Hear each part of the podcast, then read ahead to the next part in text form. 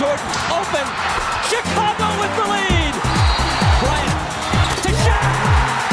game, not a game, not a game. We talking about practice. LeBron James with no regard for human life. Anything's possible. Bosh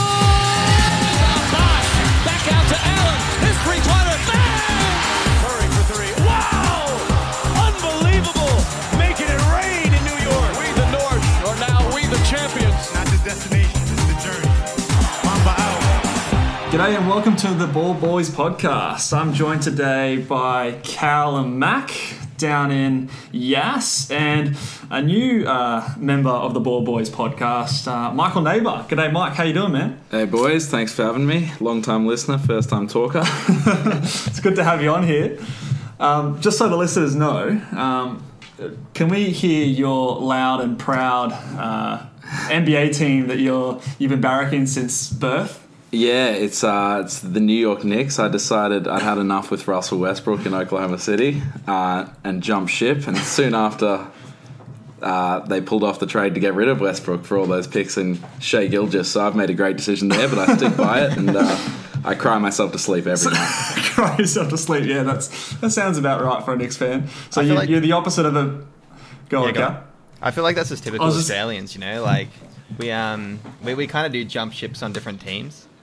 I, I personally we was going for the Philly 76ers for the last I guess couple of years, but this year I've been uh rooting for Miami Heat. So Yeah, I know. We know you're a big, big Heat fan. Um, I guess we don't have the, the ties of being actually living in a city or ever being somewhere. So we we do have that bit of luxury, I guess. But as long as we're not jumping on wagons like the, the Warriors back in the day, so I think you you've got an excuse there when you jump on the worst team in the NBA. I've jumped on a pretty bad wagon. So. Yeah, the opposite of a bandwagon. You're sort of now the one pulling the wagon because Yeah. there's no one else on there. Um, so, boys, we, we've had some NBA basketball, some playoff action to, to talk about. Um, I know I've been away up, up north wrestling crocodiles, like you guys were saying yesterday, and um, but I've had a bit of time off from work, so I've been able to watch a few games. Um, so it's been exciting stuff. Um, just going off before we get deep into the, the NBA games, have you guys been enjoying the playoff action so far, Cal? um yeah, look, it's been pretty entertaining so far. There's been the, the odd upset here and there, which which always happens in the playoffs. Um, otherwise, you know, the um the overall this performance by some some of the stars they've been coming through. So we'll, we'll definitely delve into each matchup, maybe put some key takeaways for each of those battles so far. But yeah, look, I'm I'm pumped. I'm psyched. Yeah, I think it's, it's definitely like you can feel that intensity lift, even without the fans there.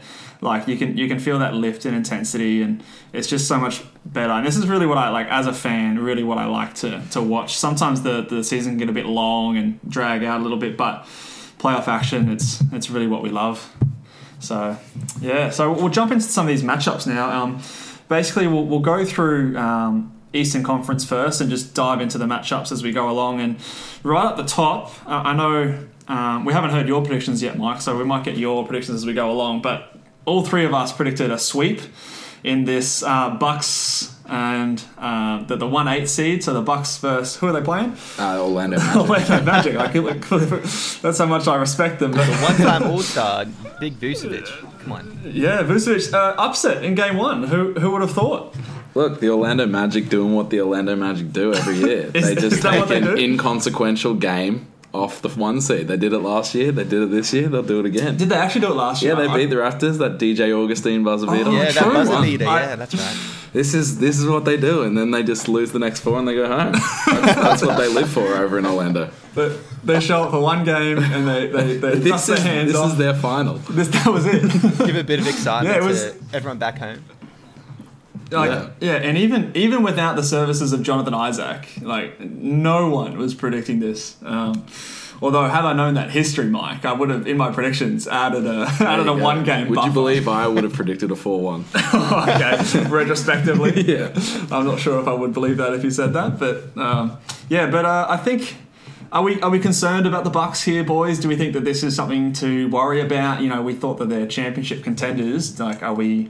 Is this maybe halt out excitement for them, or what? What do we think about this this one game loss to the eighth seed? I don't think it Um, matters at all. look- hey, like, Oh, sorry. yeah, go ahead, Mike. You go for it. I was just it's it's the same old sort of debate with Giannis in the playoffs as it's always going to be until he proves us wrong. But like the Orlando Magic went all in on stopping the transition. They didn't go for any offensive rebounds. I think they got four in total. It was some historic low. Yeah. And all they were doing was just getting back and tripling Giannis in transition, and his shooters weren't hitting the shots this game. So I will say, you said it's same old Giannis, but in saying that, Giannis had 31, 17, and 7. You know, you know he shot 48%. He even hit a couple, like few threes. He hit three three pointers. He was pretty poor from the line, but I think that, you know, it's it wasn't enough to get them over the line, but I think Giannis did his bit. Um, Cal, like the rest of the other teams, the rest of the other players on that team didn't really step up to the plate and didn't really look like they were ready to, to play that game. Yeah, I, I agree. And when, when you look at the um, Orlando Magic, they actually they did shoot the ball pretty well. So they were 16 and 41. So that's 39% from three, which um, if you shoot that in high volume and also make uh, the 16, you're looking pretty good in a game like that, even against Giannis. And as Mark was saying, an interesting technique just to not even care about offensive rebounds and just clog the paint. So um, I guess if that's proven to work this game, I'm not going to be surprised we see that a lot more from other teams or a lot more in this series as well. Yeah, yeah, and um, just a special shout out to Nikola Vucevic though. He, he um, I, th- I feel like he's underrated every year, and I sort of I, I forget about him all the time as well. But he's he's a legitimately really great player and a really great modern day center. Um, you know, he's hit five threes in this last game, and, and he's capable of shooting that shot really reliably. But um, someone who often gets forgotten about and you know, even the Orlando seemed to forget about him when they drafted Mo Bamba really high in the draft. But Vucevic keeps sort of keeps sort of proving to the NBA world that he's deserving of being a starting center on a good team. Um, I think so anyway. So Oh, definitely. sh- shout out to Vooch. Um, they even won without Evan Fournier having a good game with only nine points, who's one of their better scorers. So yeah, who knows? Um, do we think that the Orlando Magic get another game, or do you think it's you know we, we predicted a sweep from the beginning? Do we think that it's a sweep from here? uh, I can't see them grabbing another game. You think you think Uh, that's I think, it? I think they've came. They've got what they came for. Yeah. They got the game one. They've done their signature game I one. think- They're, they're happy. They're Yeah. gonna leave happy. So Yeah, and I think the rest of I the league think- will be I happy they're when they get fucking when they get cuck, um, yeah, just out. get- yeah. Let's move on to the good stuff. Hey, um, yeah, okay. So I think, and I- I'm in agreement. I think I think this will wake up the the Bucks and sort of get them going. I saw some good footage of Coach Bud rolling his eyes and, and full of those facials. He was, wasn't very happy with the performance of his team. So I think he'll give him a bit of a spray and, and they'll pick themselves up and be better next game. And, and I reckon it'll be a sweep from here in terms to, to get to the five one, uh, so four one um, win. Um, so moving on to the next one, which could still be a sweep, the Raptors and the Nets.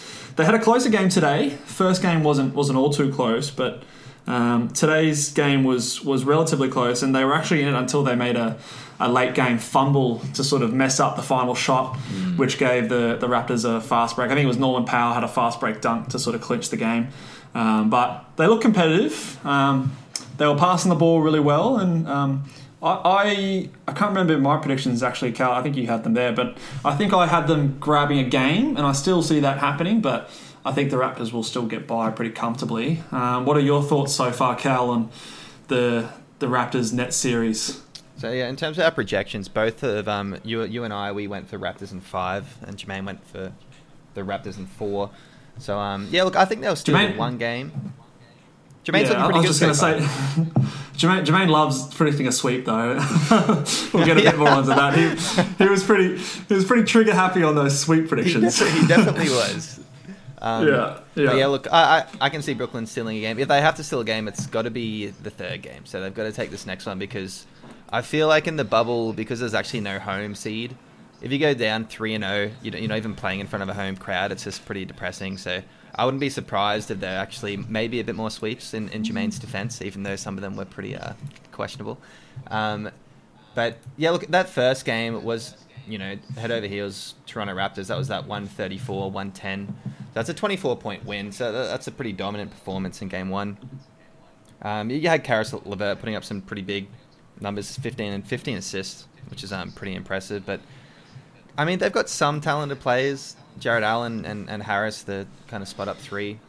But yeah, I'm a big fan of Jarrett Allen. Um, um, I think I think uh, was it Kenny Atkinson was their coach. Um, got fired earlier in the year, um, basically for saying that he didn't want to start. Jarrett, he, he wanted to start Jarrett Allen over DeAndre Jordan, and the, the management, I think Durant and, and Irving weren't, weren't too happy about that. But I, I, I genuinely think that Jarrett Allen's the best center on this team, uh, and I think he's going to be a really good center moving forward. So I think of their players, you know, you've got Levert, who's their main focal point, but Jarrett Allen's a he's a bright spot in their future, I I think. So um, it's good to see him playing well, and he played well today um, Yeah. against the the Raptors. Don't seem to have any big big bodies. I think Marcus Gasol and, and Ibaka are both slowing down in their careers. So I think Well, Jarrett Marcus Allen's Gasol lost to all his weight. He's not even the big body. Yeah, he's, he's skinny, Skinny Gasol. Gasol. Yeah, the skinification of the NBA. he's he's one of them. But um, yeah, he, he was pretty poor today. Um, Gasol he wasn't wasn't too effective, but played played limited minutes, split the minutes with with Ibaka, um, as opposed to they those two played well game one. So um, I think the Raptors will go as those big guys go because I think the rest of their team is pretty solid and reliable.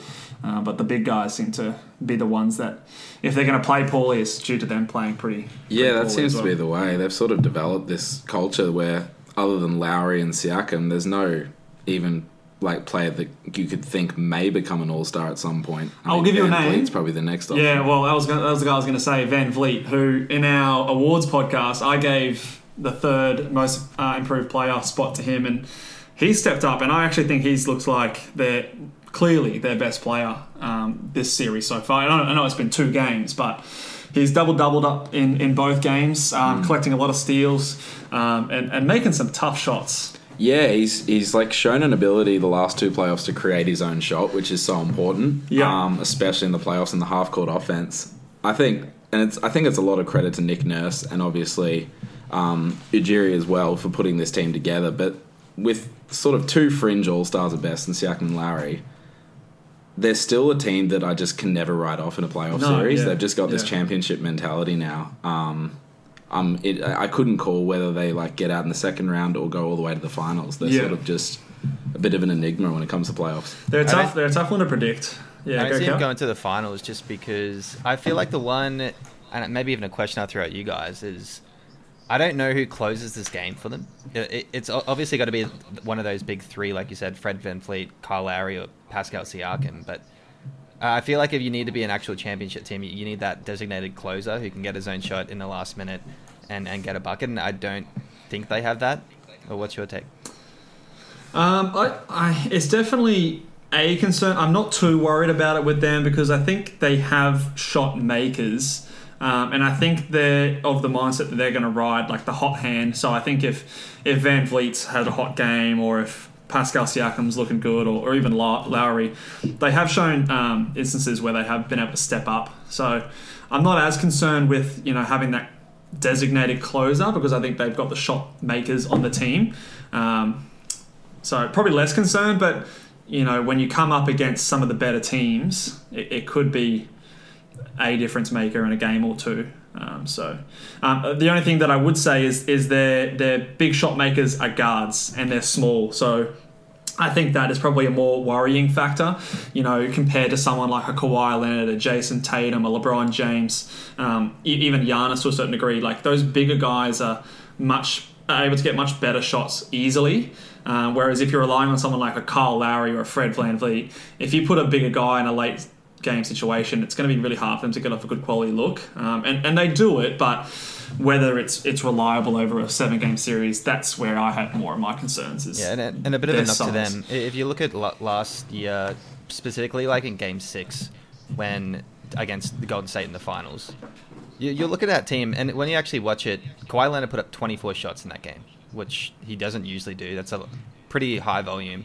He only shot nine of 24, but I, I just feel like when you actually watch that game, um, every t- every shot he took like made sense, and I feel like not many people really stood up in in that high pressure moment um, to really. And I know it's a different team now, and Pascal's taken some leaps th- forward. I'd love to see him step into that role, um, but I don't know. A bit of concerns just from what I saw last year in the playoffs. Yeah, fair enough. What are your thoughts? You think you think um, know, it's going to be Siakam or VanVleet or who do you reckon, Mike? Like you said, I think the, the, the beauty of the Raptors is they have even Marcus Gasol. Like think back not too long ago, his Grizzly days, he was a superstar still Yeah. and can create shots. Obviously, he's on the latter end of his career, but they've got players all over the the court that have created shots in the past, have hit shots, and can continue to hit shots. I think, yeah, they've just got the beauty of a good system and going to the hot hand. There's sort of no egos in the way. They're all in it to win the game, which I think can't be said for all the teams here in the playoffs. Yeah, I think I think it would be more of a problem from if it, from a team that was a bit more selfish. I think that like all the players on the Raptors are bought into the system, so I don't think they mind someone else taking the, the game winner shot. Like I think you know if anyone outside of Dame Dame Lillard took the game winner for the Trailblazers, he'd be throwing some looks. But I think on this Raptors team that they truly are sort of playing for each other, and I think that that's going to be good for them to buy into the system. And, and I think that that selfless basketball will, will lend itself to riding the hot hand, whoever it is, or, or basically if you trust Nick Nurse to draw up a play, that's the guy that's going to be shooting it. All right, cool, good good work, coach. We'll, we'll go and execute it. And I think, yeah, I think that's not as much of an issue. I, I'm just worried about their size, basically. Yeah, that that is the issue. I'm keen to sort of see them against. I'm assuming Boston next round when they've got a proper challenge. Yeah, Uh, That'd be a good matchup. with that. Um, yeah, as a, as a fan of the Celtics, I'm, I'm very interested to see how that goes. We, well, we might move, move on to Boston, and um, I've asked the boys to allow a bit of extra time here so I can uh, just quickly gush over Jayson Tatum, who's. Look, I didn't put him on my top 15 in, a, in our top 15 pod, but I might have to amend that today because I put him at two 12. games in I'm just going to say, I put him at 12. yeah. Well, I, maybe it was out of uh, I didn't want to jinx him or anything like that leading into the playoffs, but I'm going to have to amend that. That Jayson Tatum is, in my eyes, just after two games, I've seen enough. He's a top 15 player in the NBA, and today's game in particular, I, watched through uh, start through the end. He was incredible, and the the shots that he was making and making them look effortless was out of control. I, I think one of the biggest knocks for Tatum in his first couple of years was he was he was that Kobe kind of shot taker. Like he, he was he was criticized for taking a lot of contested mid-range shots. Even though he was good at making them, it, it was a lot of his um, his game, and he I think he only made like one or just over one three-pointer a game um, last year. And so this year he was sort of um, challenged to bring the three pointer into his game a lot more, and he has taken that and like gone with that so quickly and has developed so quickly in that area um, that you know so early on in his career to be such a threat from all parts of the, the, the floor. He's able to make uh, layups, floaters. He can get to the rim and dunk the ball. He can hit contested mid range shots, hit the three. He's just a complete all around player. And I had him in my All NBA second team. So as a Celtics fan, I am so happy with what I've seen so far from Tatum, and, and if he can continue playing at this level, I'm I'm pretty bullish on my, my Celtics getting at least to the the conference finals. Um, I think it will be a better test next series when he's got some bigger wing players to go up against in Siakam and OG, but I'm, I'm liking what I'm seeing so far, especially out of Tatum. What are, what are your thoughts there, Mike? Are, are you as hyped as me? Are you are you with me? I mean, I'm not a Celtics fan, so I can't be as hyped as you, but he is nice to watch. Like the tricks he's got in his bag, he's he's got a smooth offensive game. Just playing devil's advocate it's not necessarily my point, but this isn't too dissimilar to how Paul George's career started off. Looking back at the Don't Pacers. even don't give don't bring that juju on me.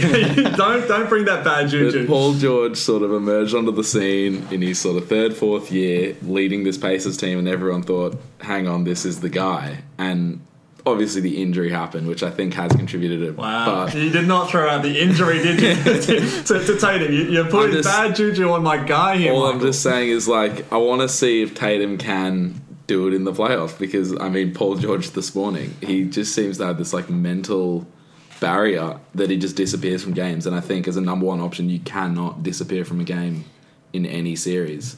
I'll, I'll, go to you in a sec, Cal. But just to, just to counter that point, I, I, I don't see that in Tatum. I, I, I see, and I, I obviously I watch a lot of Celtics game. I, I see I see a killer in, in Tatum. I No, actually, I agree. You- I you- you agree. But I think like it's still too early to just write off that that's that's not a thing. I'm jumping think- on board. I'm, I'm on the train. I'm ready to go, and I'm, I'm I'm all aboard. I think I think he's the kind of player mentally and like with his skills, he, he's got a special ability to to be that Finals MVP. He's definitely got player. all the tools to be one of the best players in the league. Yeah, time will tell. What are, you, what are your thoughts on, on the Celtics first, Cal? Before we go to the, the Sixers. Uh, I'll just say I'll take a few takes there. I'll, um, I might even throw some stats out. So look, game one, he was awesome. He put up 32 points, 13 rebounds, three blocks. Went to the three throw line He had some- times. He had some key key rebounds late in that game as well when the game was close. I think he rebounded over Embiid to after a free throw to seal the game. So some Yeah. some big rebounds there as well. Big rebounds. So I mean, big stats there. And then today he put up a 33, five and five. Um, but hitting those eight threes, and I feel like all of those eight threes were just ridiculous, kind of like step back in your face kind of shit. And um, yeah, look very impressive. As, as you guys are saying, it's so smooth, really smooth offense. So it's it's awesome to watch. Um, I look, I, I was already sold. I put him in my top 15 for that reason, top 12 in fact. Uh, You, he- you were ahead of the game. I was ahead of the game, dude. I, I saw this shit fucking months ago. Yeah, I was I was probably guilty of not wanting to, to go too early, just you know being a Celtics fan. But um, yeah, I, I- I can't deny it anymore, and he's just got me hyped. I don't Um, like that but bit of yeah, I shade think- that Michael threw at um at playoff P. Come on, man, playoff P. yeah, I feel like everyone's got the recency bias. Like he's had a couple kind of average games, and, and last year both his shoulders were totally fucked. Like he, he's actually he should, he should be coming in healthy. The Clippers going to make a big run. He's gonna he's gonna make you eat those words, Mike. I'm saying it. All I'm saying right he hasn't made it out of the first round in almost a decade. So he took LeBron James sink to in. like two Eastern Conference Yeah. final game That's- sevens. That's nothing ancient since. history. That was like what seven, eight years ago. yeah, that's ancient history, man. Yeah, I don't know. And but well, he I think- completely broke his leg. Like, come on, give the guy a break. yeah, yeah. Come on, Mike. Come on. Look, I can only work with what's put in front of me. Yeah, but to, to, to draw on the comparisons between Tatum and, and Paul George, I think I I think Tatum's actually been touted high, more highly than, than Paul George was. I think Paul George emerged later and a, from a bit lower a standard. He won Most Improved Player from Yeah. what I remember um, in that breakout year. So I think Tatum, we've, we've seen it coming, and even still, for him to reach this level this quickly, even though he's had lofty expectations, I still think he's exceeded most of them.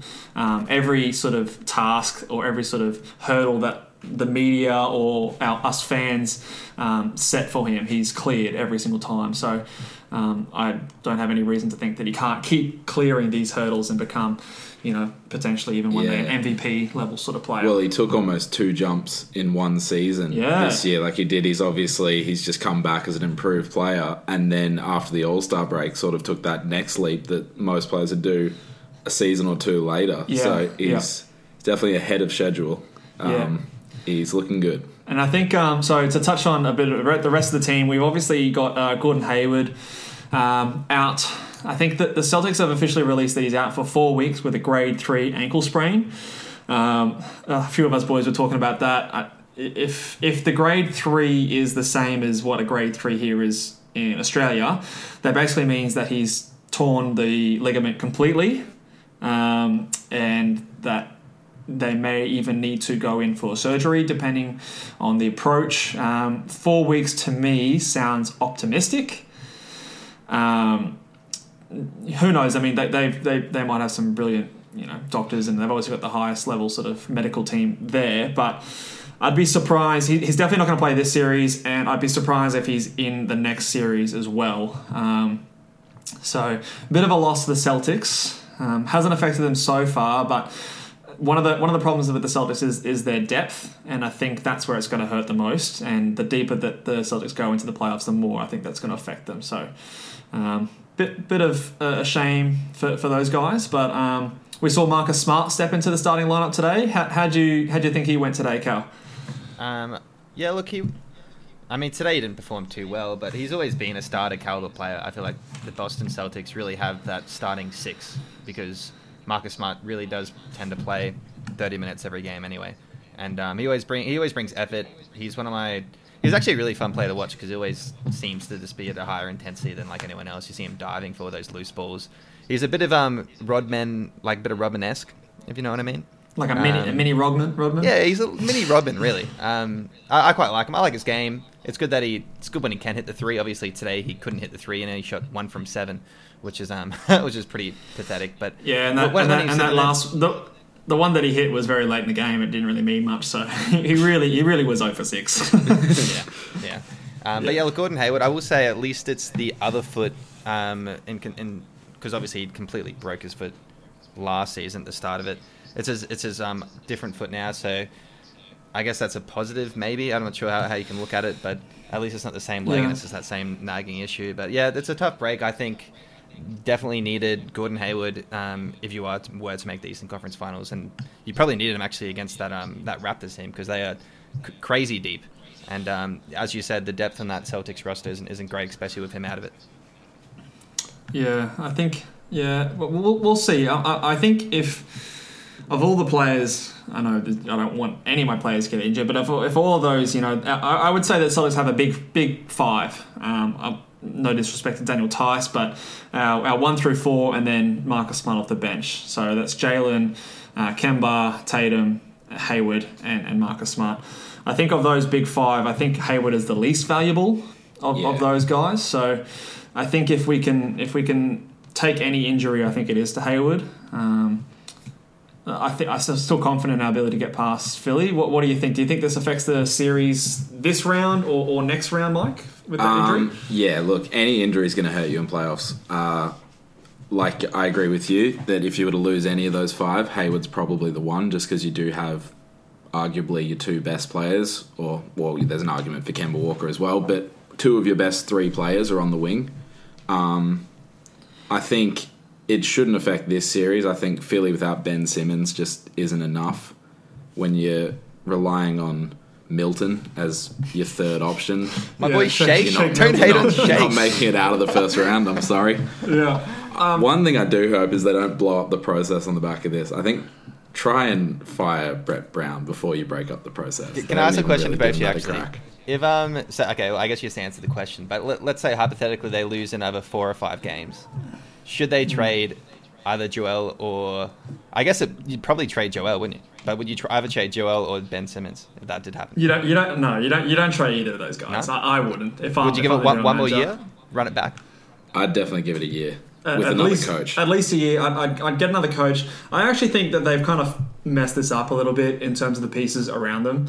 I think that um, the Al Horford signing, it, when it happened, like as a Celtics fan, I was obviously upset that we lost Al Horford, but I was totally happy with the way that we managed that. Horford is not worth the money that that the Sixers gave him, and he's not a four. He's he's not a power forward in today's NBA. Like he doesn't work next to Embiid. They don't have the ability to switch um, those two players when they're versing a smaller team. Like, you know, if if Horford's guarding Tatum, I'm licking my lips as a Celtics fan because that's a matchup that we're going to exploit every single time. So I, I don't think that the the pieces fit. I like Josh Richardson, Tobias Harris. I think giving him that massive extension was a mistake. Um, I don't think he's worthy of that kind of money. Um, I, yeah, I just don't think outside of Ben Simmons, I think those two pieces, there's nothing wrong with those guys. But I think that the team around them, they've they've um, sacrificed depth to get this kind of weird mix going, and I don't think that that's what's working. So yeah, it's it's tough because now it's going to be hard to move the pieces around. But yeah, I, I- can't see them getting rid of Ben Simmons and, and Bede. No, that's definitely not the answer. They got overly obsessed with sort of getting almost as many All Stars as they could, and didn't think about working around the two borderline The- the MVP yeah. level players they have Yeah. um, in their team. It just doesn't work, and it's not really their fault. I think, yeah, new coach for one, and then try and sort of figure out what they're working with in that roster.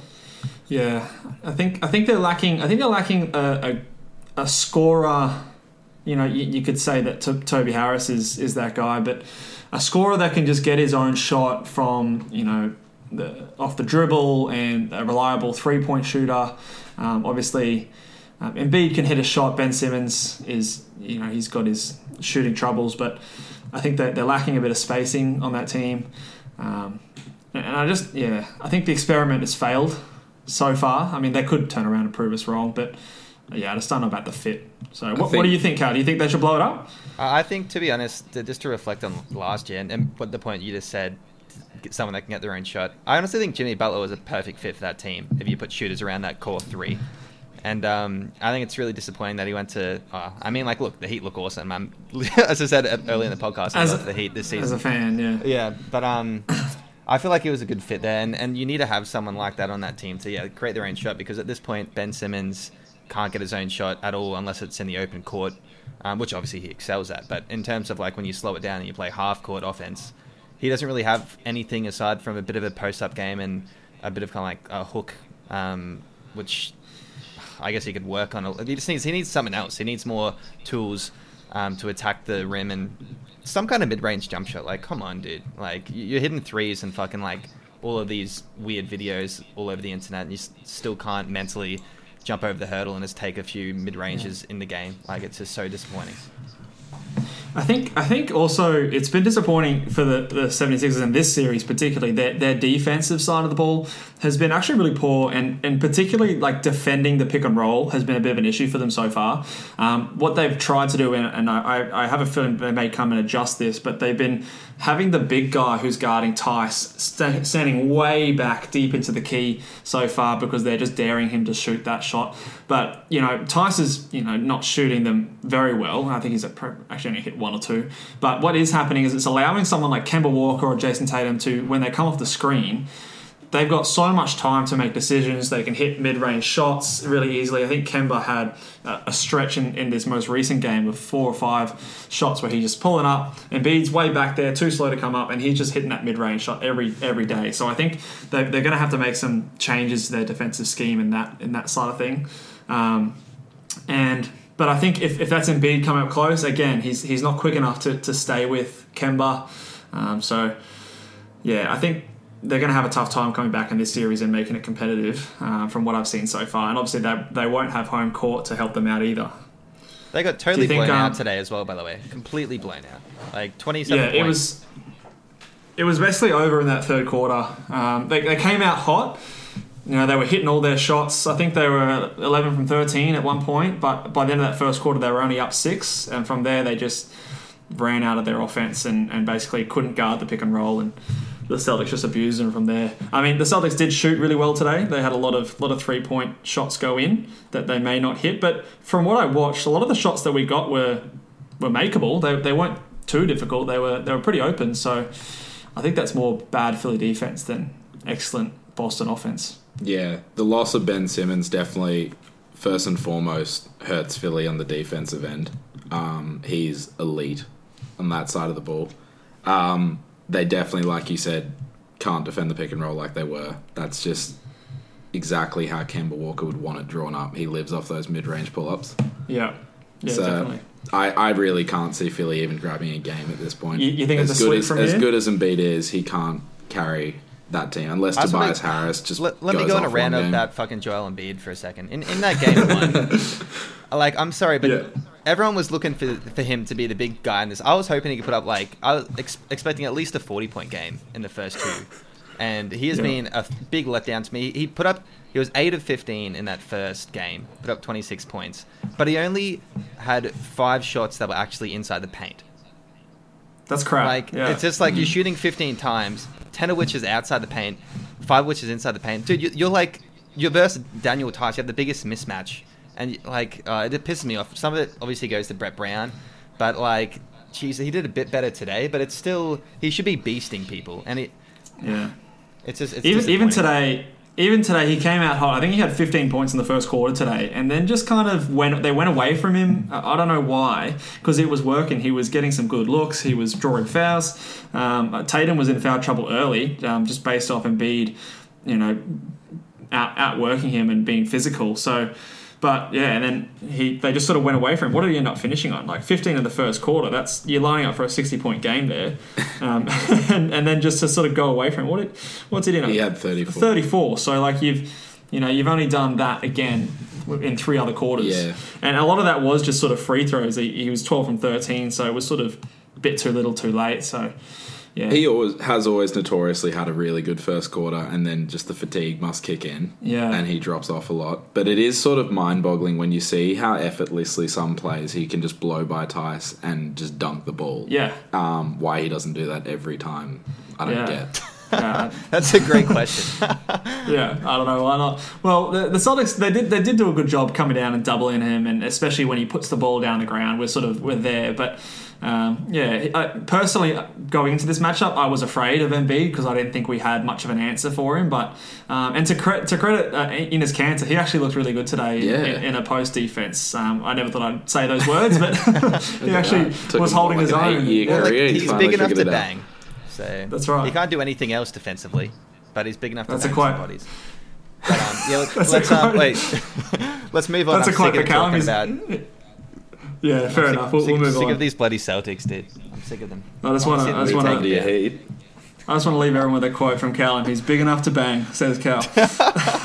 You heard it here first. Put that Alright. a shirt. So on to the last one on the East here. We're looking at Indiana versus Miami. Um, at the moment, uh, Miami up 1-0. Um, currently, we are waiting on the Oladipo news. So he left the game early last game with an eye issue. Apparently, went to a hospital, um, which was on campus in the NBA clinic, so he didn't have to break quarantine. Uh, or come back and quarantine. So they're hopeful that he's going to get out there for game two. Um, but so yeah, the Heat, Heat ran away with it, but Oladipo was limited. Um, what are your thoughts on this game so far, Cal, and where the series is going?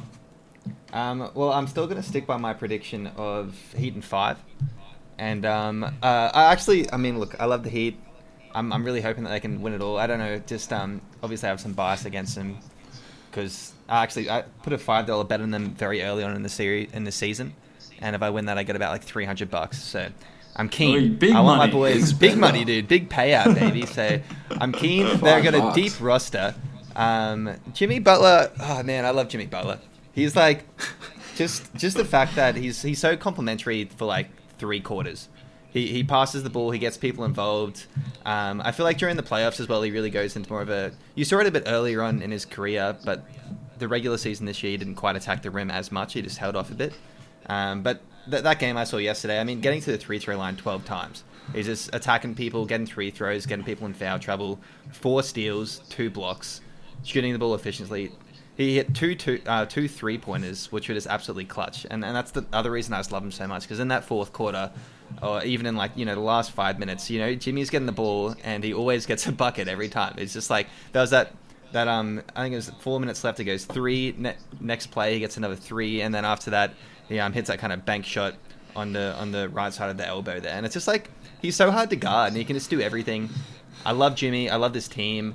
Shout out to Bam Adebayo as well, who had the plus 23, the biggest plus minus throughout that um, that game itself, and that's just because he can defend everyone. He locks down the paint.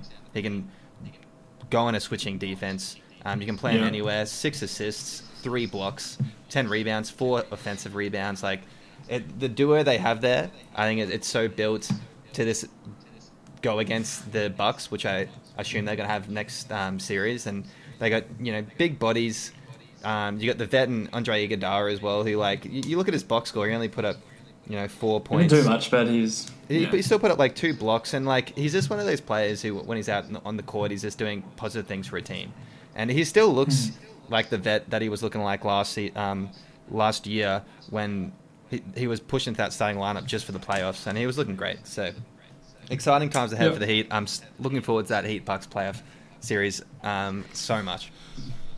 What, what are your thoughts, Mike? Uh, First of all, what, what are your predictions for this series? Because we haven't heard them so far. What are you, are you as high on the Heat as Callum is? Uh, not quite as high as Callum. I don't think it's. I possible. rarely, I rarely am. I'm pretty high. I'm Um, pretty high of him. Yeah. No, I've definitely got heat going through. I can see Pacers getting a game. I could also see a sweep. Um, Oladipo hurts him big time. Uh, so if he's out for the series, then I reckon Heat don't drop a game. To be honest, they just unless TJ Warren has I one don't. of his I don't think he'll be games. out for the series. He's just questionable for this game. I Oh, think okay. he'll definitely be at least game three. But um, yeah, he's just questionable for tomorrow's game. Look, yeah, Pacers Pacers can definitely grab a game, but I don't think Heat are, def- uh, are worried. They've put together such a great lineup, a combination of sort of size, athleticism, and shooting. That's just when it gets going, when Duncan Robinson and uh, Tyler Herro are going, and then they've got Bam and Jimmy sort of running the fast break. It's a really fun team to watch. Yeah, they they are good to watch. One thing that I, I did notice on the Heat's box score is um, Kendrick Nunn, uh, DNP CD, um, which was interesting. You know, I think in our rookie predictions we had him all in our all first All NBA team um, and top three for the rookie of the year voting, but the coach just didn't want to play him and just rode Goran Dragic for most of the most of the game. Yeah, I'm not sure what's Uh, going on there, but I think because he left the bubble, um, you know, a few days ago. I'm not too sure what it was for, but he only just came back in, So Spoelstra, Spoelstra does that sometimes though. He, he does he does rotate his players around a bit depending on matchups, even throughout the season. Like you know he had his Kelly Olynyk and uh, Meyers Leonard, who sometimes would play 25 minutes. In the next game they'd play six. You know, so he, he, he is known to do that a bit. So, um, and I, I think he's a good coach. Then. Well, I yeah. think Nunn was late to the bubble, then left it again for personal reasons. Yeah. So, So whether just- just I don't know what's going on. in the back, but either he's just deemed not fit, not ready to go, or whether Spoelstra's sort of Yeah. said, "Is he fully in this?" What, Um, what what do we think? What do we think the Pacers need to do to win this series? Is is like is there a scenario or, or a player that needs to step up that you think can put them over the top? Um, obviously, you know Victor Oladipo played eight minutes the last game, and they still only went down by what was it, twelve points in the end. Yeah. Um, do you think he could potentially be enough to say because he hasn't really been the Oladipo All Star this season? You know, coming off a pretty serious injury last year. Um, do you think that he has it in him to sort of find his old form, Mike, to, to make this a competitive series? It truthfully doesn't look like it. Um, he didn't look the same when he came back in the regular season, and he hasn't looked the same in the bubble. I don't know if that's going to be a permanent thing, whether he's just not the same player he once was, because he was very reliant on sort of those quick change of directions, those Yeah. explosions, which a hip is going to play a part in. Um, I mean, a TJ Warren bubble game, drop a 50 on him, that could get a W. The bubble MVP, as we, we crowned him, but not quite the, the NBA's bubble MVP. Nah, well, they don't get it. They don't get it. Yeah. Yeah, I mean, he, he had 22, four steals, which, which is pretty big for, for TJ Warren. And he was he was efficient. 80% from three. Yeah, so complain with that. he, he played he played decently. Um, one one player that I'm I've been disappointed on, and I actually was high on in the last few years, but have cooled off recently, is, is Miles Turner. I, I thought that he had a chance to be a, a, a very good, you know, borderline all star type type center. He's got the the shot blocking ability, the three point. Well, I thought he had the shot, the three point shot in his arsenal, but he hasn't really showed much of it recently. But he was really disappointing. I know he's going up against a tough matchup in Bam Adebayo, so uh, but I think if the Pacers are going to have a chance, I think both he and Oladipo need to step up. Um, you're getting what you're going to get out of Brogdon and TJ Warren. Aaron Holiday, you can't really ask too much from him. From a is, is he is he a rookie or is he second year? I think he's second year. Yeah, young, young player regardless, but um, and and the the the loss of um, Domantas Sabonis is really going to hurt them. He, he's probably not going to play the entire playoffs, so I think um, I think um, what's his name Turner's got to got to really step up for these guys and assert his will on the offensive end. You know, we know what he does defensively, but I think on the offensive Yeah. end, he's got to be able to make those those mid range shots, stretch out to the three point line, um, and he's going to be a threat from out there for them to have a chance. Yeah, I don't know what happened to him. He was sort of ticking all the boxes as a rookie progressing. and- First year, second yeah. year was going well, and, And then, then he just decided to not try anymore. I don't know. he just sort of stopped. Didn't didn't take feel that, like being a good player. didn't take that Tatum jump, did he? Yeah. He still is a good defensive anchor, though. Like I'll I'll give him that. He holds the paint well, and and the only reason, so that that whole pairing with Turner and Sabonis throughout the regular season, you wouldn't really think could work, but it literally only does work just because Miles Turner can carry the defensive end, and he can also spread the court, even though he hasn't really so far this series. But he can shoot the three, and he does spread the court. I think I think Turner to me is like a kind of you know a, a block shots but kind of a bad defender kind of type, like a Yeah, Hassan the Whiteside Whiteside. mold. Yeah, the, the Whiteside mold. Uh, That's the way he sort of strikes to me at least. But um, yeah, I, I don't know if disagree, man. I don't know about that. Like Miles Turner, he can hold. He the seems paint slow. well. I feel like he seems slow and, and not not able to switch and uh, yeah, I don't know. Yeah, I definitely wouldn't call him an elite defender. Yeah. But he could prove me wrong. He's got the tools. Yeah. Um, but I just don't think he's put it together yet. Let's let's get off these guys because I, I don't think there's really much uh, more to talk about here. I think the Heat get through relatively unscathed. Uh, I picked them in five, but I would be surprised if this ends up being a sweep. Um, we'll move on to the West Conference now, and Jermaine's boys, the Lakers, losing game one to the Trailblazers, that as Callum calls them, the Trailblazers. Yeah. Trial Um, of fire. Are, are we concerned, boys?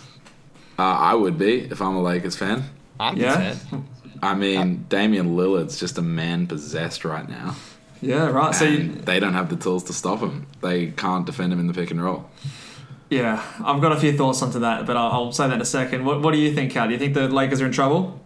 I definitely think they're in trouble. I mean, what, what, what was my pick? I picked Lakers in six, and um, it's uh, you just watch that team, and I mean, look, Anthony Davis didn't have a great game. I'll give them that, but it's not like the Portland Trailblazers offense was clicking. They only hit 100 points, and, and that's what they're known for as a good offense. And Yeah. th- I'm concerned about the Lakers. They only put up 93 points against one of the worst like defenses in the Portland Trailblazers as well. Like they don't defend, they they just make points. That's what the Trailblazers do. And yeah, look, I, I would definitely be concerned. That I- I think that Avery Bradley aspect of him not coming in really actually is hurting them, especially in this series because KCP was oh, he, he had a pretty shocking game. Zero from nine. Was it? He was a minus Yeah. 18. He, he scored you one, one point. point or something. Yeah, Yeah. He had one one more point. point than we did. At least Avery Bradley, his, his like career average is you know like a thirty-seven percent three-point shooter. Yeah. Um, KCP is just way too much of a heat check play. He's not the same defensively. Avery's just got that intensity, so that, they're really hurting there, hundred percent. Um, Kyle Kuzma, look, five of fourteen. You, you have to score efficiently. Like I'm sorry, Anthony Davis, eight of twenty-four. I don't know what's going on with him. I, I would expect a big season uh, series out of him for this, and he, he just didn't play good enough. LeBron did LeBron things. Like he did everything you'd expect out of LeBron. Um, if you want him to score a bit more next next game, sure, but he put up 16 assists and 17 rebounds. Like what what more can the man do? Um, I, I'm concerned. I think if, if I could review my pick, I'd still pick the Lakers. I don't want to get too carried away, but I, I'd push it back maybe to Lakers in seven. I'm not going to be Ooh, surprised at all. okay. if This, I'm not going to be surprised this goes to seven games this series at all. Yeah. Okay, I picked I picked the Lakers in five, and I actually I originally had the Lakers in six, but I thought I was getting a bit too amongst the, the Lillard hype. Um, I'll throw a set out there. Um, this this win was the first time since January seventh, um, so that was thirty seven games ago that the Blazers um, didn't score hundred points. Um, so that was the last time that they didn't score hundred Sorry, points. the Lakers didn't. You mean score like 100. scored No, over? The Blazers. Oh, Oh, okay. didn't concede 100. Yeah, I yeah, get you. so Yeah, right. so the There. Blazers, well, it did score over. So they scored 100 points today on the dot, um, and they 37 games they've scored more than that. Um, and so that's the disappointing. I think that's disappointing thing here. I think for the Lakers is that the Blazers didn't even play exceptionally well, and they still came out with the W. I think you know.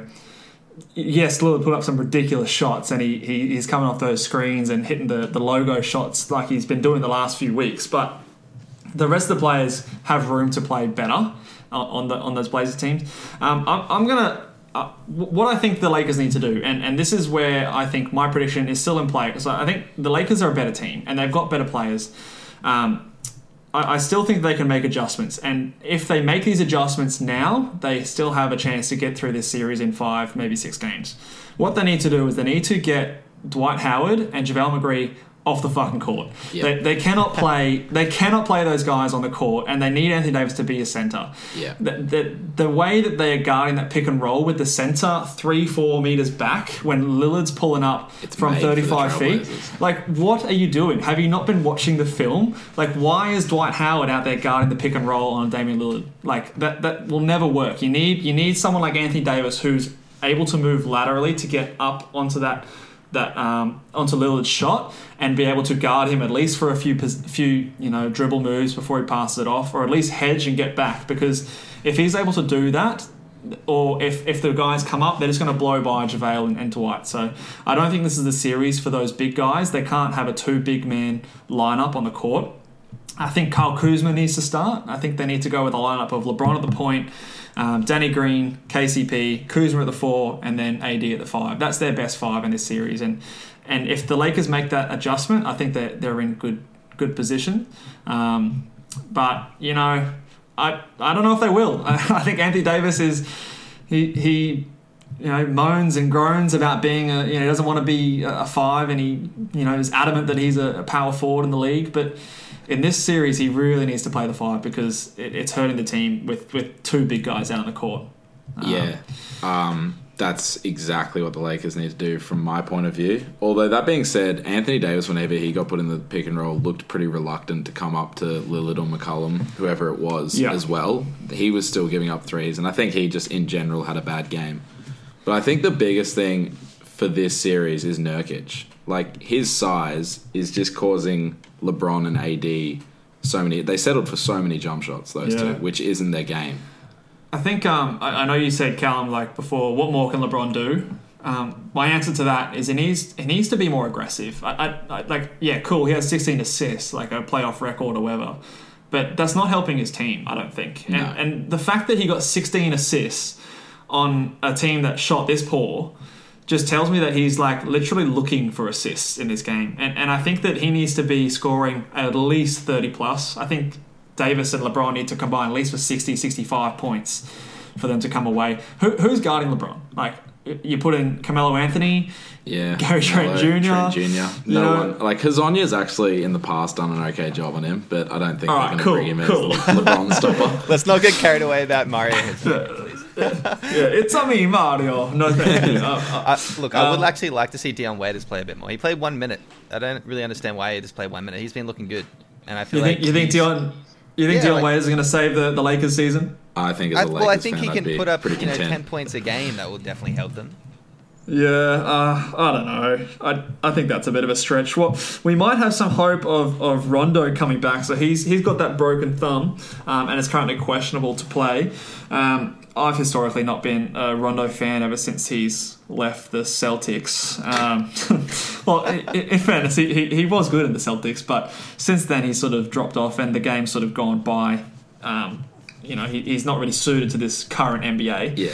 Um, but he's, he's he's questionable to come back for game two. You know, potentially someone that can guard Lillard a bit better with his length um, in stretches. Do you think he turns the tide a little bit at all, or makes a difference? What do you guys reckon about that? Uh, no. No. I think Lillard's way too good to let an old Rondo bother him. Yeah, I think he's just going to help that bench unit a bit, just because uh, outside of LeBron, you don't really have many players that can handle the ball. Um, yeah. Car- Caruso was disappointing today, two points. yeah, one from six. I mean, Yeah. he weird, He weirdly had a nice best- dunk. He did have a good dunk actually.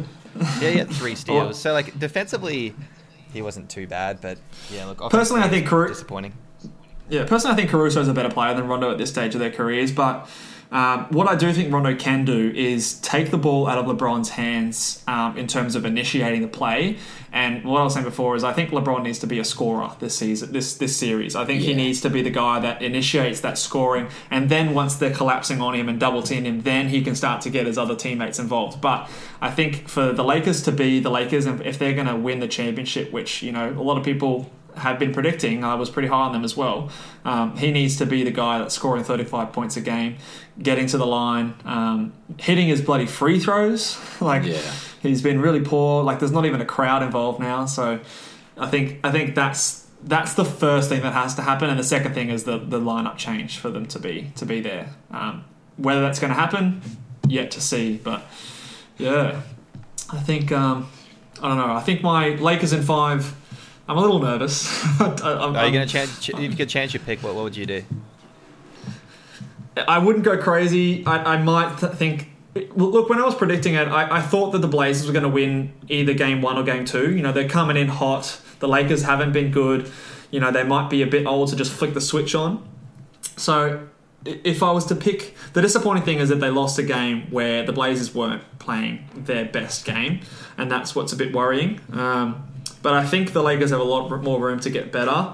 So I think, if anything, the Blazers will win two games instead of one. But I still think the Lakers will. I have faith that they'll right the ship and, and get going and move on to the next round.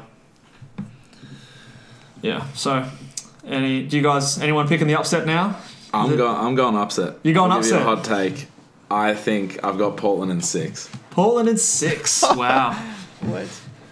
Can know, can you just just while we move on to the next one, Callum? Can you can you um you do a little fact check on the last time that a, an eighth seed upset the, the number one seed? It's got to be the Warriors when they Um, beat Dallas, surely. Yeah, back. Yeah, what yeah, year against that? Dallas. That probably Yeah. was the last one. Let, let me fact check it, boys. Keep, keep Let me just give you the fact check. I'll, I'll, I'll move on to the next round. So um, we've got the Clippers and the um, Mavericks today, who was another predicted sweep from Jermaine, which has been You got been- no respect for Doncic, man. Oh, Jermaine, yeah. So so we've got one hater. Are you are you a Doncic hater, Mike? I am a big Doncic fan. Oh, excellent, excellent. Welcome to the pod, mate. but um, we've, we've, we've got it all tied up so far. Um, and today, which was good to see, the Mavericks uh, managed to win the game, even with Doncic in foul trouble for most of the second half. Um, big game from Seth Curry. Um, and uh, all the other role players seemed to step up today. Doncic still had a great stat line, but he was killing it from the first half. Um, if you actually look at the the way that the game pol- ro- rolled out, um, he was at five fouls in that. I think early in the fourth quarter and sat out most of that fourth quarter. So it's good to see the role players stepping up. And um, I'm actually the Clippers uh, was the team that I was from the beginning of the season. The team I picked to win it. But I don't know. I think this game could go six or seven games. I, I think this is going to be a really competitive game and a really competitive series. What are your thoughts so far on, on the, the series, Mike? I agree. Um, I'm definitely worried as a Clippers fan. I think that being said, Kawhi's just done it too many times for me to say that Dallas are going to take this. Um, I was really impressed with Doncic's turnaround, going from what did he have, ten or eleven turnovers game one to one. Like he came out, dropped a He had 11 turnovers. but then said game to the media, "I played terribly." So he's obviously just in the right mindset. He's gone out and he's corrected all that, and he's come back with a sub thirty minute game. He's still twenty eight, eight and seven, and only one turnover this time. He's So a I- freak. yeah, he's a freak. I can see them taking one, maybe two more games off them. It could Yep. go to seven, but I think the Clippers, Kawhi's just too good, and Paul George can't play bad every game. So Yeah, so Paul George was in foul trouble early. He had three fouls in the first quarter and never sort of really got it going. Um, looked pretty passive and a bit bit down on himself the rest of the game.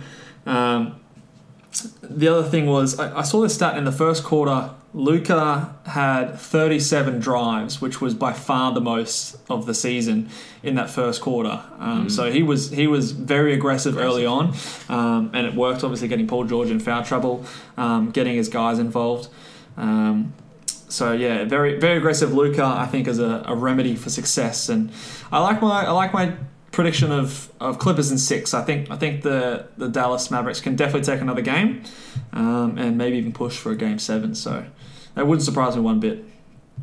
Yeah, I actually agree. I'm I'm thinking this series is going to really stretch out. My original pick was Clippers in five, but from what I've seen from Dallas, um, I'm yeah. Look, I would not be surprised at all if it goes to seven. I'm still going to pick the Clippers, but it's going to be a great series. I'm really looking forward to it. Um, I'll break down the Mavericks first, and um, before I really get too into it, I will say that the last um, upset of the number one and, eight, and um, number eight seed was the Dallas Mavericks back in 07 against Golden State. You boys called it. So there yeah, you go. 2007. Um, Yeah, so 13 years. Um, I will say shout out to Jermaine calling the sweep, which is in the scheme of things really incredibly stupid. Like this is the best statistical offense of all time. Like the amount of points that these Dallas Mavericks have put up on average are better than like ever we've, we've ever seen. And and the the main reason behind that is Luka Doncic. If you took Luka Doncic out of this team, you got Kristaps, T- Tim Hardaway. Like I- I- who I else? think- who, who well, else is? You got I Seth think Curry. I think who- they're underrated. I think they're underrated. Really. I mean, I'm, no, I'm a big fan like, of. like Luka Doncic, he charges that offense. That's the thing. Like He does, Seth he does. Curry He's- is shooting the best three-point field goal in the league, but that's just because Luka Doncic is one of the best passers and shot creators in the league. You know, like, There's no doubt. hand in. Yeah, there's no doubt that, that Luka is the star on this team and he makes the makes the team go. But in saying that, that there there's some good players on this team. Like I've I've always been a big Delon Wright fan. I think he's a really good defensive guard. He gets some really key steals. Um, and shout out to Boban this Oh, game. yeah. If you look at his box score, you'll, you'll notice he 12. played. he, he got plus 12. You notice he played nine minutes and scored Yeah. 13 points. There was a there was a stretch there where Luka and Don and and um, Boban were just running amok on these on these Clippers, and, and I actually thought that Boban should have played more in this game because he was a matchup nightmare for these Clippers. Uh, Montrezl Harrell couldn't couldn't Nah. guard him. He was too small. He was just bullying him down low, and just the pick and rolls were, were really hard for the, the Clippers to guard. So I wouldn't be surprised if we see a bit more Boban in this series. Um, but you know, uh, Trey Burke, not a name I thought I'd be talking much about, but he's been really good. um, He looked good And, in the um, but you know, just in the, those eight um, games in the bubble as well. So Yeah. And, and the Mavericks don't even have um, Dwight Powell, who's one of their one of their main guys. Who who I think when he was on the court, they had their one of their best offensive ratings. So. Um, uh, Maxi Kleber's another another one. He's he's a threat from outside and a, and a decent uh, rim protector. Um, I I think I think the, the others on this team get a bit bit of a shade thrown their way because I think they're better than they get credit for. I just want to speak Yeah, quick- quickly about um. I just want to speak quickly about game one and the fact that Yep. I just want to touch on how Kristaps got um, Oh, the ejected ejection from the game, dude. Like Yeah. that pissed me off so much. Um, That was I say. Luka looked amazing afterwards, putting up 42 points, which is just absurd. But the, First game in the playoffs, yeah, 42 points, 7 and 9, 3 steals. Yeah. Like that's Yeah. If shooting you look at, um, 62%. If you look at um this season, because when Kristaps got ejected, it was about nine minutes into the third quarter. So it was just Yeah, when was- obviously his his lineup comes into the third quarter, and every other game this entire season, um, the Dallas Mavericks have scored 15 or more points. Every other game the entire season. Yeah. That's 304 quarters that they've scored Yeah. over 15 points. In that in that third quarter, when Kristaps got ejected, they put up 13 points. yeah. So it, like it clearly affected Yeah. them. It clearly like, it was a mental thing. It affected them. It's the worst quarter they've had all season, and it's Yeah. like, and they still And lost by eight by points. eight. Yeah. So exactly. I, th- I think this is a huge what if, massive what if. I'm super disappointed, and like the officiating, like that pissed me off. Yeah, I think um, yeah, it was a big blow for them, and I think you know, and that's again another reason why I'm confident in saying that the Dallas Mavericks will take another game, um, and maybe another another two because they had very well could have won that game if if Porzingis hadn't have been ejected and they had his services for the last two quarters. Um, um, only losing by eight, you know, they lost that quarter that you were talking about, Cal, by seven points. You know, one point in it, who knows what happens. So. Yeah, big loss on that one. So um, um, this, I think you guys spoke last week about your your matchups that you were most excited for. This was my one. This was the one that I've been most excited to watch because I think that just exciting players on both ends of the court and. You know, to score, you know, to touch on Luka, just to gush over him more. 42 points against Paul George and Kawhi Leonard in your first game of the playoffs? Like, are you kidding me? Man, this guy is special. Like, He's unreal. He was scoring at Unreal. will too, man. Like efficient as well. 13 of 21 that game. 62%, And was just getting I- into the paint like s- Yeah. at will. Unreal, unreal. Can't say enough good things about Luka. Um, are you are you picking the Clippers, Mike, or I'm Clippers. I think probably in six I'll go. Yeah. I think I think Luka's got at least one other game that he can take take off them.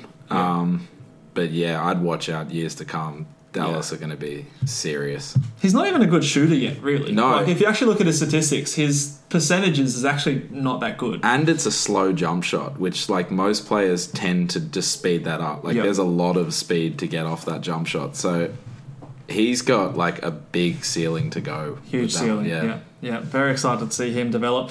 Uh, moving on from that one, there uh, we've got the who have we got on the? Oh yeah, the Denver Nuggets and the Utah Jazz. The one upset that I've picked. Um, in the West, um, we're splitting the games one all apiece at the moment. Huge game from Donovan Mitchell, game one, but not enough. They lost in OT. And then the Jazz took a pretty comfortable win um, today. They ended up getting up, I think it was close to 20 points in the end, but uh, it was pretty comfortable after that third quarter. They went on a big run there and, and sort of never, never really looked back.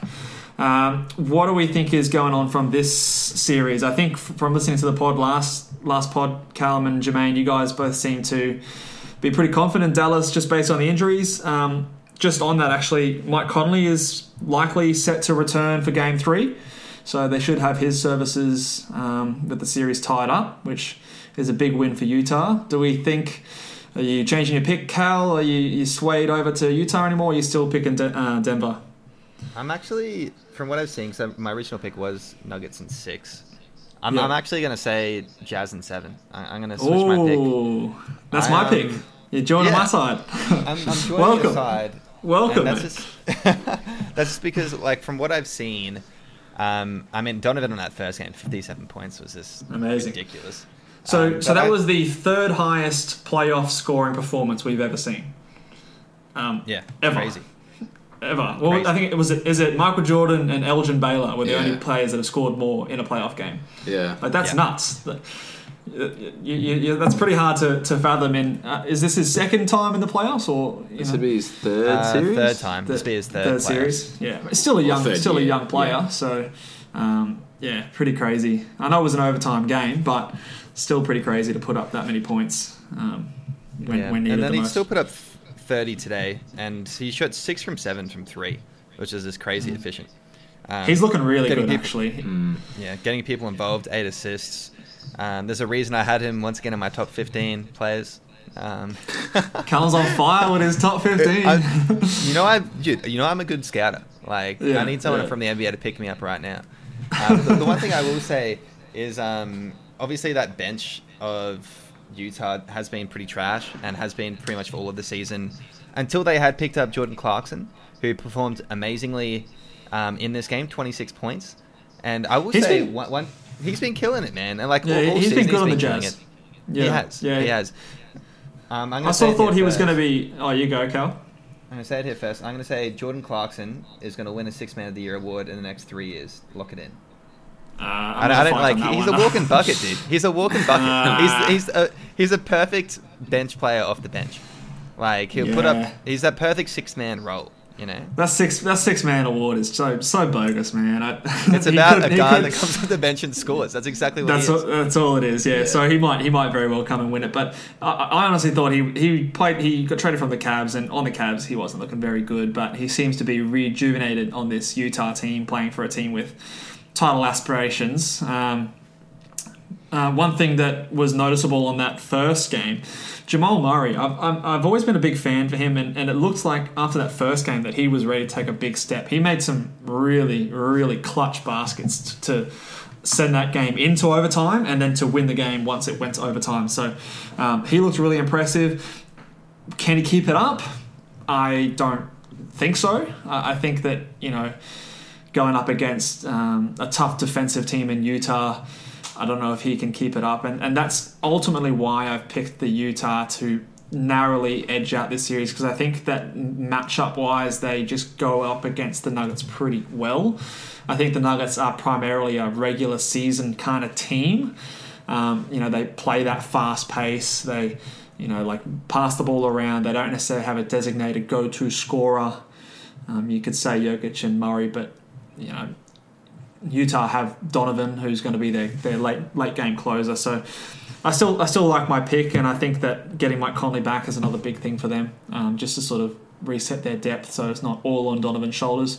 Who, who are you picking in this series, Mike? We haven't heard your opinion. Yeah, I admittedly probably would have gone into it picking Denver, but after game two, I just feel Utah have a more reliable method of winning. I think Denver relying on Jamal Murray playing at the level he did in game one to get the win versus Utah relying on the likes of Joe Ingles, um, Jordan Clarkson to give him the sort of high teens points. I think that's the more likely scenario game Yeah. in, game out. So I just see Utah probably taking it in seven, but like this series could go either way. And then with Mike Conley coming back, I think that's just another huge tipping point. It allows Donovan Mitchell to probably get some more efficient looks because Yeah. he doesn't need to initiate it as much. So I think it's looking good for Utah so far.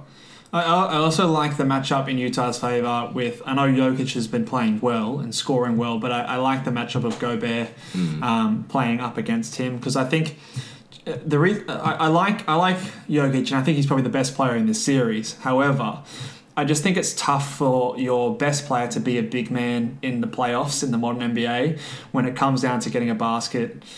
You know, I, I just don't trust that Jokic is going to be able to do that if the game's close. I think, you know, he, he can be good in the first three quarters, but in that last quarter, when if it's close, I just like Gobert's ability to sort of shut him down, take him out of the equation, and then, you know, if you're sort of thinking of a Jamal Murray, Donovan Mitchell, mano mano kind of situation, I'm, I'm siding on the Donovan Mitchell side of things. Yeah. And so that's that's where I think I still think it'll be close. Another exciting series, I think, but yeah, it's one one we'll keep an eye on um, and see how we go. Um, yeah, so I think so. What are we all on now? We all on Utah. we we I'm Utah in seven. interesting. Okay, so we've we've all flip switched. Um, so we're all Utah in seven. We think it's all going seven. Yeah. Yeah. Yeah. Okay. Utah in seven. Okay, cool. Well, last last matchup, we'll, we'll, we'll talk about the uh, the Oklahoma City um, and Houston um, game. They've only had one game so far with Houston taking a pretty comfortable lead and winning that one fairly comfortably. I will say off the top that uh, Russell Westbrook is still out. Um, he's ruled out for game two and is probably doubtful for game three as well um, with a strained right quad. It's a you know somewhat significant injury, um, especially for a player that relies on a lot of explosiveness to his game. Um, but even still, the Houston Rockets look pretty comfortable in this game. Uh, Cal, you picked you picked the OKC to come out in this series. How are you feeling about that pick at the moment, mate? I'm not feeling amazing. Let, us um, what was it? 15 point loss. So uh, when you look at the box score, and I, I did have a look at this game, and um, there's a lot of things that didn't really go Oklahoma City's way. I mean, you had Dennis Schroeder shooting three of 12, which is pretty outrageous. The one big knock, actually, which I'll bring up, is Shai Gilgeous Alexander. He, he's probably Yeah. one of the best shot creators on this team, and he Mm. only put up nine points and one assist in 35 minutes. Like, I don't know what's going on there, but I expect a much better game for him to come out like in the They- next few. Like that, that's terrible. That's gonna be in terms of like he played well in the playoffs last year as well against Mm. um, Golden State and took him I think the six games. So very disappointing in him. Um, Steven Adams had a good game. You know, 17 and 12. He did I feel like what he had to do. Chris Paul was a bit passive in the first half and really stepped it up, but it was a bit too late at that point. I don't know. Danilo, I feel like they were kind of posting up Danilo a bit too much and were going over a bit against wh- what's got got them to this point, and they were trying to play a different style to what they're used to. And uh, I don't know, like we- we all know exactly what the Rockets bring to the table. They, they're going to hit threes. They know exactly, you know, their identity is there, and they just played exactly what they were comfortable doing, and, and they came with the win. So if, I could switch my pick, I'm a bit nervous in Oklahoma City. I, I need to, I need to see them come back in game two. I have to see them bring it back to Yeah. one one for me to feel confident in them. Yeah, yeah. What are your thoughts, Mike? Who, who have you got in this this series? Um, I went in with optimism for OKC, but after watching game one, what I saw was super small ball or micro ball, whatever you want to call it, working. Like Yeah. big time working. That switch everything really messed with the three guards of OKC. Because teams haven't had a really a proper chance to look at it Yeah. yet. Like because the the the game got shut down. Obviously, Exactly. with- they didn't have that final quarter of the season to sort of figure right, it out. so- and they don't have any tape to figure work off. Yeah, so teams, this, this is a new look for a lot of teams, and and, and um, I think it, it might be a bit of a challenge for them. I think, obviously, Steven Adams played a decent game, but he's not the kind of player that's really going to dominate No. scoring wise, which is the weakness of this this sort of small ball lineup. So, Yeah, I mean, Shai Shai is sort of his stat line kind of points everything out. He's a player that predominantly likes to get to the rim.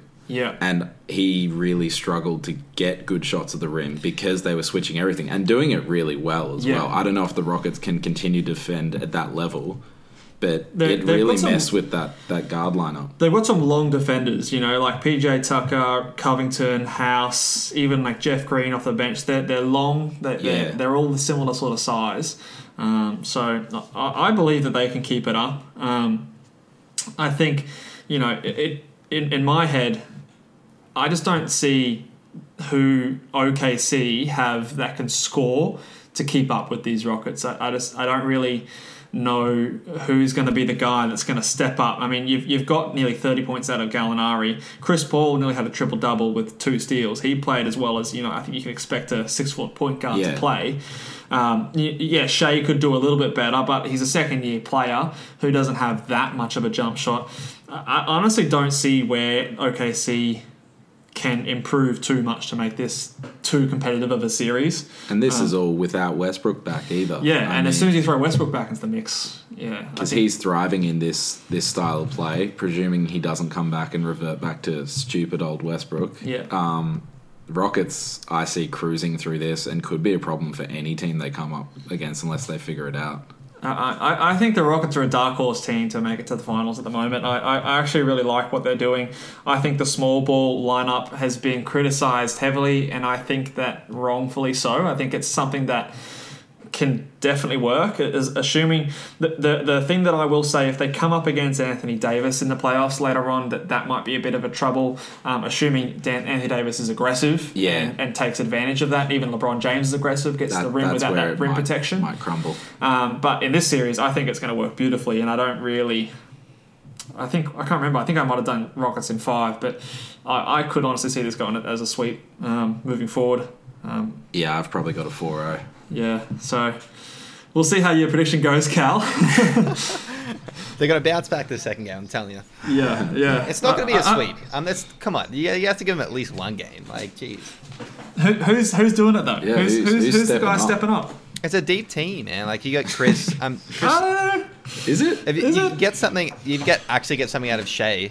I'm sure it's going to help a lot better as well. Um, Dennis Schroeder Yeah. had a terrible game. Like, i- i- if, if that's their closing five in um, those three guards with Steven Adams and Gallinari, I mean, like, two of them played absolute trash. So Yeah. I think there's hope Yeah. there. Can I just go on a little little mini Dennis Schroeder rant? Why is this guy nominated for Six Man of the Year and Marcus Smart is not? What the fuck is does Dennis Schroeder do that is more valuable than uh, Marcus Smart's defense? Like, why why are we rewarding this this guy that comes on, plays against second teams, and puts up you know what does he put up? Fifteen points a game. Something like that. I think a little more, maybe 17. Yeah, but like I just feel like he's such a liability on the defensive end, and when he doesn't score, he offers literally nothing. So I just, I really, uh, I've said it before, and I will continue to say it that that six man award just seems to always go to the point scoring guards off the bench. Um, and not the actual player that provides the more valuable asset to the team, Yeah.